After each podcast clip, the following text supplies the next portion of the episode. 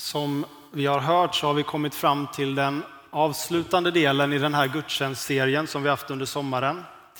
Profeter, kungar och vanligt folk där vi har sett på några av de personer som vi möter i Gamla testamentet. Vilka var de och vilken roll spelade de i berättelsen om Guds handlande med världen? För det blir ju uppenbart så snart man öppnar Bibeln att den befolkas av många människor. Helt vanliga människor, sådana som du och jag. Och för all del en del inte så vanliga också. Men Bibeln är inte i första hand en uppsättning idéer eller principer. Utan den är från början till slut en berättelse om hur Gud skapar och räddar världen. Och i det dramat så spelar olika människor viktiga roller.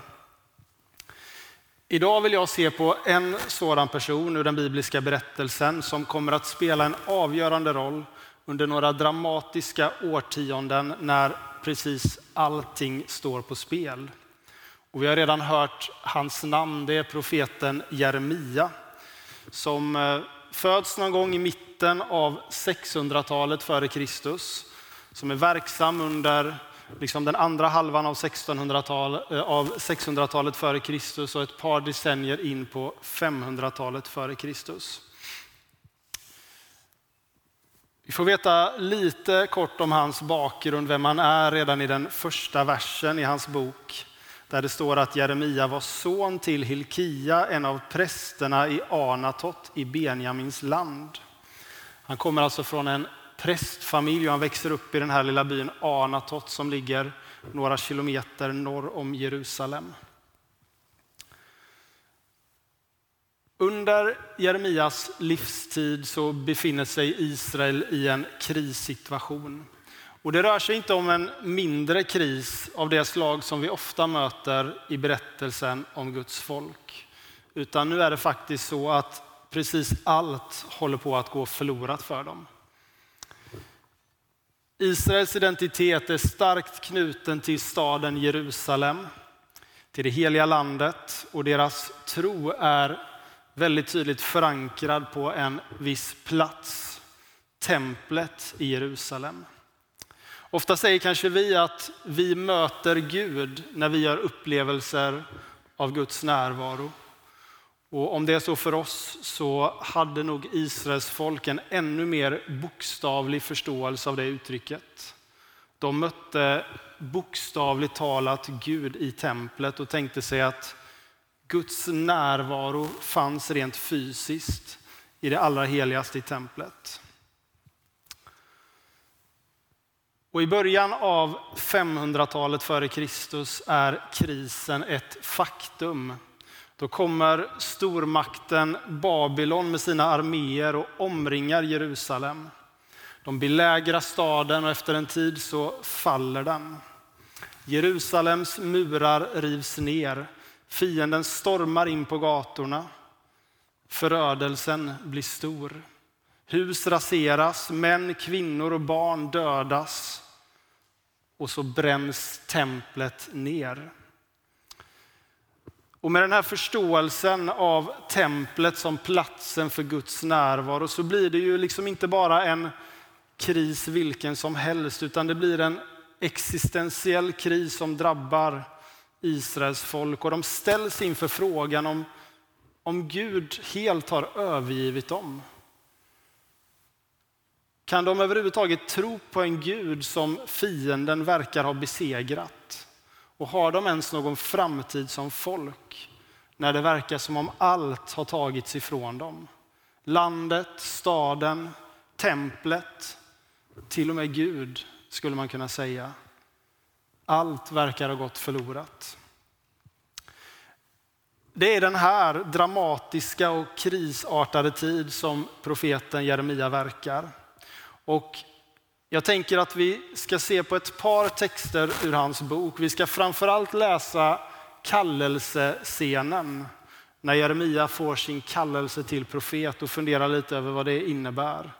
Och sen ska vi göra mot slutet ett nedslag i ett av de profetiska budskap som man får förmedla och se hur det kan bli ett budskap om hopp in i en svår tid. Vi läser först från det första kapitlet från vers 4 och några verser framåt. Herrens ord kom till mig. Innan jag formade dig i moderlivet utvalde jag dig. Innan du kom ut ur moderskötet gav jag dig ett heligt uppdrag att vara profet för folken. Men jag svarade, nej, Herre min Gud, jag duger inte till att tala. Jag är för ung. Då sa Herren till mig, säg inte att du är för ung, utan gå dit jag sänder dig och säg det jag befaller dig. Låt dem inte skrämma dig, ty jag är med dig och jag ska rädda dig, säger Herren. Och Herren sträckte ut handen, rörde vid min mun och sa, jag lägger mina ord i din mun. Idag ger jag dig makt över folk och riken. Du ska rycka upp och vräka omkull, förstöra och bryta ner, bygga upp och plantera. Herrens ord kom till mig. Vad ser du, Jeremia? Jag svarade, jag ser en gren av ett mandelträd. Herren sa, du har sett rätt. Jag vakar över mitt ord tills det bär frukt. Jag stannar där. Jag tänker att vi människor gärna vill välja vår väg, styra våra steg genom livet. Men när det kommer till den kallelse som vilar över våra liv så börjar den hos Gud. Perspektivet här är ju hisnande. Innan jag formade dig i moderlivet utvalde jag dig. Gud utväljer Jeremia innan han ens blir till. Och innan det att han är född så ger Gud honom ett heligt uppdrag. Att vara profet för folken. Jag tänker att orden i Jeremias kallelse påminner om orden av David i en av psalmerna, psalm 139. Du kände mig alltigenom, min kropp var inte förborgad för dig när jag formades i det fördolda, när jag flätades samman i jordens djup. Du såg mig innan jag föddes. I din bok var de redan skrivna, de dagar som hade formats innan någon av dem hade grytt. Innan du och jag har tagit ett enda steg på vår livsvandring så är vi kända och sedda av Gud och utvalda av honom. Paulus skriver i Efesierbrevet att Gud före världens skapelse har utvalt oss i honom, alltså Kristus.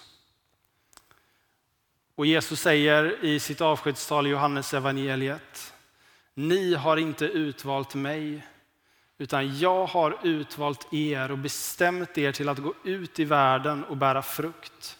Frukt som består. Och då ska Fadern ge er vad ni än ber honom om i mitt namn.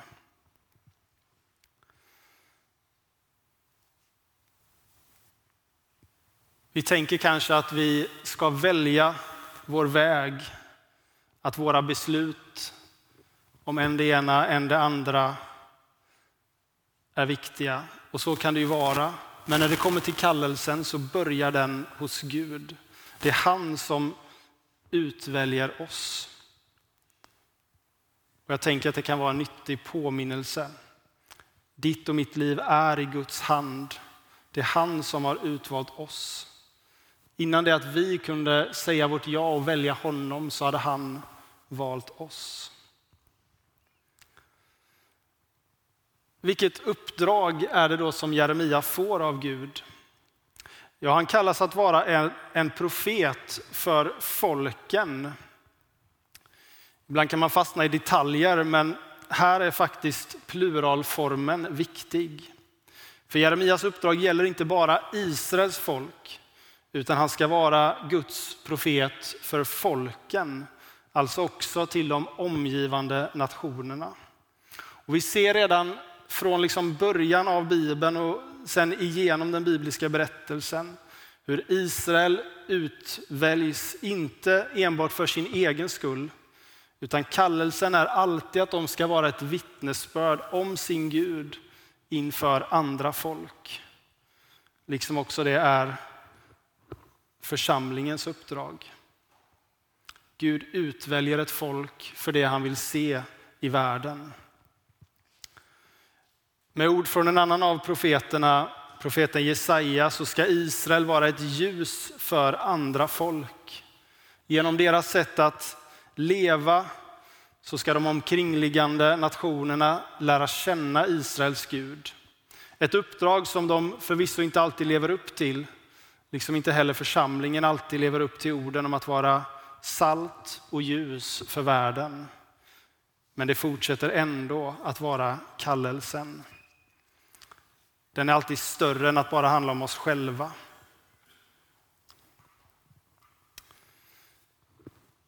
Hur svarar då Jeremia på Guds kallelse? Ja, han visar den ifrån sig. Nej, Herre min Gud, säger han, jag duger inte till att tala, jag är för ung. Jeremia får sin kallelse någon gång i tonåren och eh, inför vidden av det här uppdraget så kan man väl förstå att han bävar lite. Man kan förstå hans tvekan. Vem skulle inte känna sig liten inför den uppgiften? Samtidigt kan det väl vara så att vi ibland ser mer till våra egna begränsningar än till Guds möjligheter och tror för lite om oss själva eller egentligen för lite om Gud och vad Gud kan göra genom oss. Och vi kan fundera på hur våra invändningar skulle låta. Skulle vi säga som Jeremia, jag är för ung. Eller kanske, jag är för gammal. Eller, jag är mitt i livet och har så fullt upp med allt annat. Eller, jag har inte vad som krävs. Någon annan är bättre lämpad. Jag tänker att vi alltid kan komma på olika former av invändningar. Men då får vi backa lite grann och se vad som är kallelsens ursprung. Jo, att Gud kallar och utväljer. Och då är det också Gud som utrustar för uppdraget. Och Herren tillrättavisar Jeremia. Säg inte att du är för ung, utan gå dit jag sänder dig och säg det jag befaller dig. Låt dem inte skrämma dig, ty jag är med dig. Och jag tänker att nyckeln här är ju att göra det som Gud ber oss göra, inte det vi själva tänker att vi ska göra. Gå dit jag sänder dig, säg det jag befaller dig. Och så detta att Herren är med oss och har lovat att vara det. Låt dem inte skrämma dig, ty jag är med dig. Återigen Jesu ord. Ni har inte utvalt mig, utan jag har utvalt er och bestämt er till att gå ut i världen och bära frukt. Frukt som består. Och då ska Fadern ge er vad ni än ber honom om i mitt namn.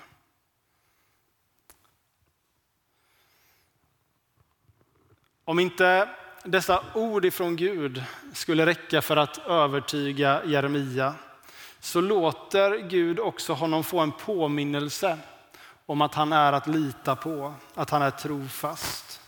För Gud frågar Jeremia, vad ser du? Och uppmärksamheten är en nyckel också i relationen till Gud. Att vara uppmärksam på vad Gud vill visa. Och här tror inte jag att det bara är en liksom inre syn som Jeremia får, en bild. Utan jag tror att han rent konkret ser det här som han svarar. Han tittar upp och får syn på en gren av ett mandelträd. Kanske är det så att han sitter där under trädet när Gud talar till honom. Eller om han är ute och går och passerar förbi det här trädet när orden kommer till honom. Jag tänker i alla fall att det är vad Jeremia ser, ett mandelträd. Och så säger Gud, du har sett rätt. Jag vakar över mitt ord tills det bär frukt. Och här kan vi ha nytta av en, en god bibelkommentar, för innebörden i det här med mandelträdet går oss annars förbi. Det finns en ordlek här som rymmer ett budskap till Jeremia, men som försvinner i en svensk översättning.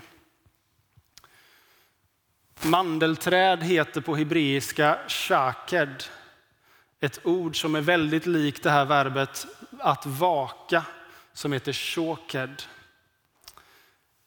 Så dialogen mellan Jeremia och Gud är ungefär så här. Jag ser ett mandelträd, Shoked.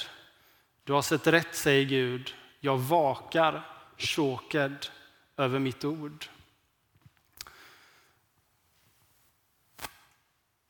Mandelträdet är det träd som blommar allra först på våren.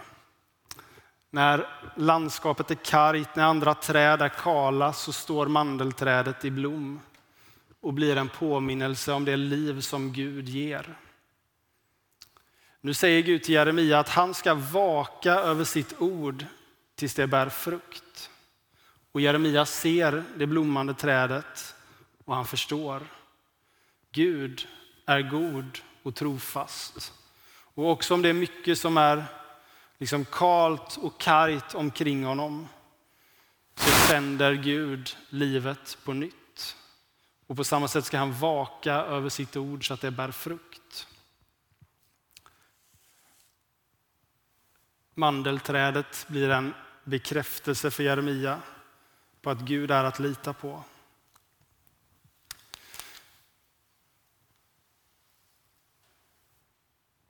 Gud utväljer Jeremia. Han kallar honom, ger honom ett uppdrag.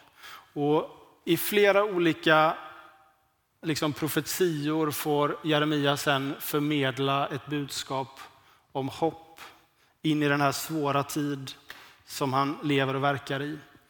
Och vi skrapar ju bara lite på ytan här, men jag vill ändå avslutningsvis läsa ett av de profetiska budskap som Jeremia får förmedla till sin egen samtid, men jag tänker också till oss. För det är ju så, Guds ord är levande och verksamt och det kan tala också in i våra liv. Jag ska läsa några verser från det artonde kapitlet.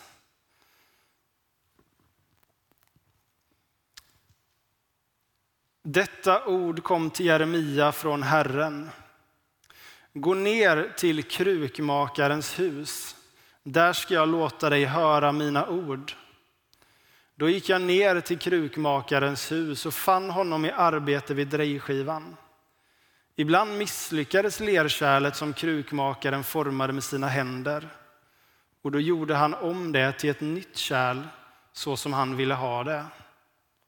Herrens ord kom till mig skulle jag inte kunna göra med er, Israels folk, så som denne krukmakare gör, säger Herren. Som leran i krukmakarens händer, så är ni i mina händer, Israels folk. Återigen talar Gud genom det väldigt konkreta. Det är inte en liksom bild Jeremia får i sitt inre. Utan Gud säger åt honom att gå till krukmakarens hus. Och precis som mandelträdet han såg blir det han får se hos krukmakaren ett budskap ifrån Gud. Och vi ser ju, tänker jag, parallellerna till kallelsescenen i Jeremias liv. För då hette det att han var utvald innan han formades i moderlivet. Nu får Jeremia se krukmakaren forma leran med sina händer. Och det blir för honom en bild av hur Gud arbetar med oss. Skapelsen är något pågående. Det är inte bara så att vi en gång formas i moderlivet, utan Gud fortsätter att forma oss. I skapelseberättelsen heter det att Herren Gud formade människan av jord från marken och blåste in liv i henne. Hon formas till Guds avbild, till att vara lik Gud. Och när sedan människan faller i det Bibeln talar om som synd, då är det framförallt likheten med Gud som går förlorad. Vi blir något annat än det vi skapades att vara. Men då är budskapet som Jeremia får förmedla att Gud inte ger upp om sin skapelse. Utan istället fortsätter han sitt tålmodiga arbete med oss. Han formar oss till att åter bli lika honom. Gud arbetar med oss på samma sätt som krukmakaren med sin lera. Och om det misslyckas, om kärlet inte blir som det var tänkt, då börjar han om igen. Och jag tänker att detta är något av det mest hoppfulla med den här bilden. Det är att också det misslyckade lerkärlet blir kvar i krukmakarens händer. Han kastar inte bort det och sträcker sig efter en ny lerklump att forma. Utan han gör om den som han redan har till ett nytt kärl, så som han vill ha det. Och även om du och jag ibland kan misströsta om saker i våra liv som vi tycker inte står rätt till. Kanske tycker vi att vi borde ha kommit längre i vår vandring med Jesus. Men om vi misströstar så gör inte Gud det. Utan han fortsätter att forma och forma oss till de vi ska bli. Och när vi säger ja till Guds kallelse, när vi säger ja till att bli Jesu efterföljare, så är ju det en början på en livslång vandring. Eller med den bild som vi använder nu, det är att bli kvar på drejskivan. Och det är bara där i Guds närhet som vi kan bli de som vi är skapade att vara. Paulus skriver om detta formande i Romarbrevet och han gör det med ord som vi känner igen från texterna hos profeten Jeremia. Romarbrevet 8. Vi vet att Gud på allt sätt hjälper dem som älskar honom att nå det goda, de som han har kallat efter sin plan. Till dem han i förväg har utvalt har han också bestämt till att formas efter hans sons bild. Så att denne skulle vara den förstfödde bland många bröder och systrar. Ytterst är det vad vi är kallade till, att formas, att bli lika Jesus. Och det blir vi i hans närhet när vi blir kvar på drejskivan. Jeremia blev utvald för att förmedla hopp till ett folk och en nation i kris. Det måste ha känts som ett tröstlöst uppdrag ibland när han såg hur saker utvecklade sig, hur fienden kom, hur Jerusalem föll, hur templet förstördes. Ändå fortsätter han att förmedla ett hoppfullt budskap. Det är inte kört, Gud har inte gett upp om oss. Det finns en framtid och ett hopp. Och hans kallelse den är till och med större än så. Hans uppdrag var att vara en profet för folken så att ännu fler än Israels folk skulle få höra om Guds kärlek till hela sin värld. Och det uppdraget är också vårt. Gud har utvalt dig och mig för det han vill se i världen. Och om vi vandrar med honom i hans goda närhet, och vill han forma oss mer och mer till att bli lika honom. Låt oss be tillsammans. Tack Herre för ditt goda verk med din skapelse. Att du igen och igen ger av din godhet. Tack för ditt tålamod med oss, att du aldrig ger upp utan fortsätter att forma oss. Herre, gör oss formbara. Gör så att vi inte går bort ifrån dig utan stannar kvar på drejskivan i din närhet och låter oss formas. Gör oss mer lika dig. Amen.